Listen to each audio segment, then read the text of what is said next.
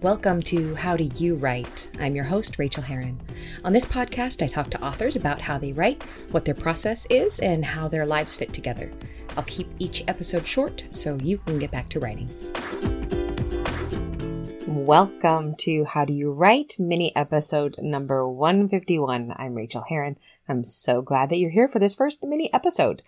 And I've decided that I'm going to keep the numbering tradition so that good old iTunes doesn't get too confused. And I'm going to launch right in. Basically, what this is the mini episodes are supported by Patreon members at the $5 and up level.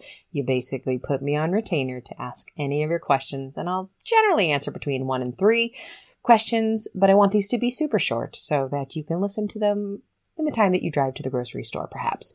So I'm going to start from the top and work my way down. I've got a bunch queued up. So if I don't get to yours today, I will get to it soon. Please enjoy. So this first one is from Afton. Uh, and she says, what? Oh my gosh, I love this because you can ask any question about anything. And I even have like a question about maybe a heater down here. So we'll get to that one. But this one is very technical. What is your opinion on the never use the word I to start a sentence. That is one of those things that we learned in school. And I did a little bit of Googling on it, and it is just one of those old myths, along with the one that says you can't start a sentence with and or but. All myths, all a little bit archaic, and they come from the time when uh, people were a little bit more formal about their writing. Nowadays, we can start sentences with I. In fact, as a memoir writer, I do it all the time.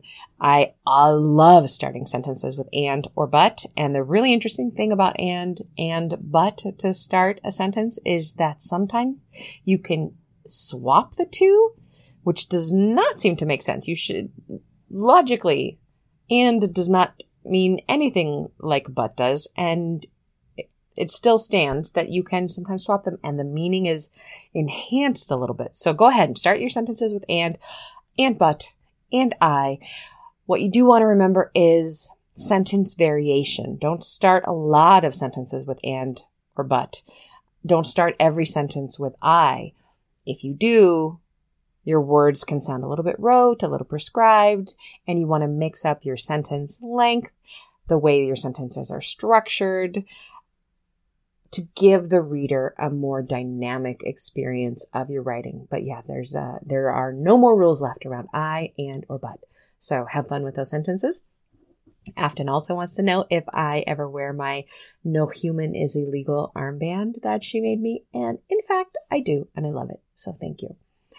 Let's see. Lefty asks, do you have any other tips and tricks for first drafting, like the sprint advice? I had a quick show a little while back on sprinting, and that's actually where I got the idea to do these mini podcasts. And my only other tricks, Lefty, are these just to remember on a real base cellular level that we are trying to get terrible drafts done and down on the page. And I always say this, but I am the last person to believe that. I always think that I should be the exception, that surely this time my first draft is going to be something a little bit better than my old crappy first drafts have been. And every single time I am let down by myself that I can't make them better. And that is true of most every writer. So the biggest thing for me and first drafting is to just try to get out of the way of this perfectionist self of mine that sabotages so much of my work. I always have a vision for every book that I'm writing, and I show up and I try to put it on the page, and my vision fails, and it is ugly and awful, and I can see that gap between the book I want it to be and the book I'm actually writing, and that gap just freaks me out every time. And I always believe I'm not going to be able to fix it. And I always am. And you will always be too. The thing to remember is to get out of our own way, lower our standards for what our first draft writing should look like, and allow our hands to go as fast as possible. If you are having a hard time with first draft, I do recommend dictation. I think I mentioned it in that podcast. But if you're using a Mac, there's already dictation built into your computer. Just hit the function button twice and uh, voice to text will pop up in whatever program you're using.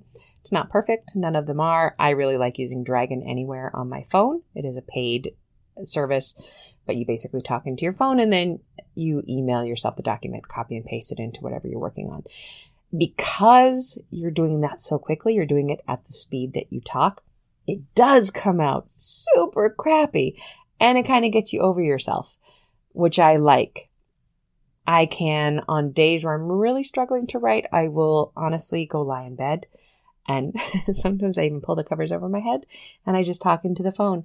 And when I'm done talking for 15 minutes, I have a thousand or 1500 words that are terrible that will need a lot of cleaning up, but I have moved forward and I can put them in my document. I can spend a little bit of time tinkering with them.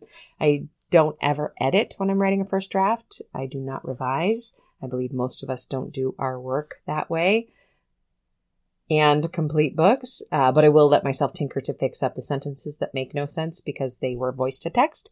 And you know how autocorrect works. That happens with our books too. And I prefer to fix those autocorrect problems right after I say them or on the same day that I say them. Otherwise, a couple days go by and I do not know what I said that made that sound, that made those words appear on the page. So I do kind of tinker with those, but that's all I do. So those are a couple of tri- tr- tips and tricks for you, Lefty. And um, Lefty also asks, I'd love to know more about your draft pass technique for editing. Like you said one time that it takes you one hour to add setting in your novel, and I just don't understand how you can do it so fast. it's because I'm terrible at setting. Uh, when I'm writing a first draft, I leave setting almost completely out. I am not a visual writer. I do not see things in my mind's eye like a movie. I barely see anything in my mind's eye. I am a completely word driven person. I have this thing called teletype synesthesia that every word that I say and every word that I hear and every word that I hear in a song and every word I hear in conversation, I can kind of see it running in a ticker tape in my brain always, always, always, always. So it's very important for me to understand spelling of people's names because I'm seeing it and it'll drive me crazy if I'm constantly playing with the spelling of it as they're, you know, as somebody's saying their name. So I don't see images and therefore I'm just very bad at setting. So I understand, I accept that about myself, and setting is one of those draft passes. What a draft pass is for me, I write the terrible first draft, the absolute crap, shitty first draft first, and then I do a major revision. And my major revision is the revision that takes the most time. And what it is, is really making sure that all the scenes are in the right place, that my characters have a character arc that I believe in, that they are doing the right things at the right time. It's a lot of getting rid of scenes that don't work and writing new scenes that fill in the places. I don't ever know what a book is going to be really, truly. Even if I outline it from hell, I still don't know what a book wants to be until I've written the whole first draft. So that big uh, revision that I do, that first revision, is just getting things in their place. I don't make any of the words look pretty. There's no point to making any words look pretty if you're going to take that scene out later. And in fact, it can do you a disservice. If you make a scene really good and later it shouldn't be there, you, for, for plot's sake or for character's sake, you will have a very hard time recognizing that if you've already gone over it three or four times or more to make it look beautiful and make all the sentences gorgeous and as strong as they can be. So I tend to not do that at all. I like to keep that till much later. So I do my first big revision and that is the one that takes the longest. And then after that, I might have another revision to make sure that the plot really works and that my characters really work. And after that, I just get into something I call draft passes. And that means I'm looking at one thing and just one thing as I virtually flip the pages in the book or as I scroll the Word document. So when I'm doing my settings pass, I go to each scene and I make sure that there are one or two, maybe five sentences about the scene.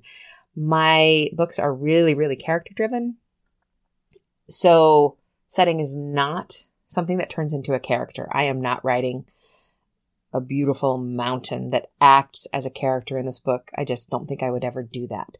So my settings are minimal and I can easily do it in an hour. Insert one to five sentences into each scene just to make sure my people are in the right place. Maybe uh, maybe there's more setting if you know the fire is crackling or something. But even that feels a little bit odd to me, so I do that. Other draft um, passes that I do uh, include, let's see, dialogue. I'll go through and look at each line of dialogue and make sure that it is as strong as it can be uh, I try to get rid of as many tags as I can, like he said or she said, by adding action beats if I can. And I never let myself do something like, you know, he shouted or worst of all, remember from uh, the Hardy Boys and Nancy Drew, he ejaculated. We're not going to use those kind of verbs. Um, he said and she said those disappear in the reader's eyes. But even though they actually disappear, readers don't actually see them. I do like to try to remove as many as I can and still have everything make sense. So that is a pass for me. What else are passes? Sometimes character arc is another pass. I will pull out all of the Stephanie chapters and I'll just read the Stephanie chapters with nothing else in there and make sure that her story is cohesive. And then I'll remove another character and just read his chapters to make sure those are co- cohesive. I feel like there's a lot of other draft passes that I do that I am not thinking about. Um, the, but the very last draft pass, that is the most fun pass, is what I call the lyrical pass. And it is truly the last, the last, last revision pass that I do. And it is when I look at every sentence to see if I can make that sentence any better or any prettier or any more lyrical or any more strong. I look at the paragraphs around it. I make sure that the paragraphs are be- built beautifully. And this is when I get to put my full craft into play. And that is not an hour thing. That is going to take days and weeks to do that lyrical pass. But for me, it's the reward of knowing that everything is now in its place as good as I can get it. And now I get to make the words sing. And it is true that as I've been going through and doing all of these other passes and the first and maybe second large revision that I have been tightening up sentences. So a lot of times I get to sentences and they are as good as they are going to get. They are sturdy. They're doing exactly their job. But the lyrical passes, this is the time I can experiment with metaphor and simile. If it doesn't get in the way, I don't want to be creating more darlings that I should be killing, but I just want to make things sing a little bit more. So that is my favorite last pass. I hope that helps a little bit. And I am very excited to be doing this particular format for this podcast. I look forward to the next mini podcast of How Do You Write? Please lay your questions on me. All questions are welcome. I'm sure that we're going to go over and over some of the similar questions as they come up in time, in months and perhaps years to come. And that's fine because I always feel like when I need to know something, I like to hear it a few times and I always learn something else. So I look forward to doing this with you. Thank you again for your questions, and we'll talk again about these kinds of things next week. Bye. Thanks so much for joining me on this episode of How Do You Write? You can reach me on Twitter, Rachael Herron, or at my website, rachaelherron.com. You can also support me on Patreon and get essays on living your creative life for as little as a buck an essay at patreon.com slash Rachael, spelled R-A-C-H-A-E-L. And do sign up for my free weekly newsletter of encouragement to writers at rachaelherron.com slash write. Now go to your desk and create your own process. Get to writing, my friends.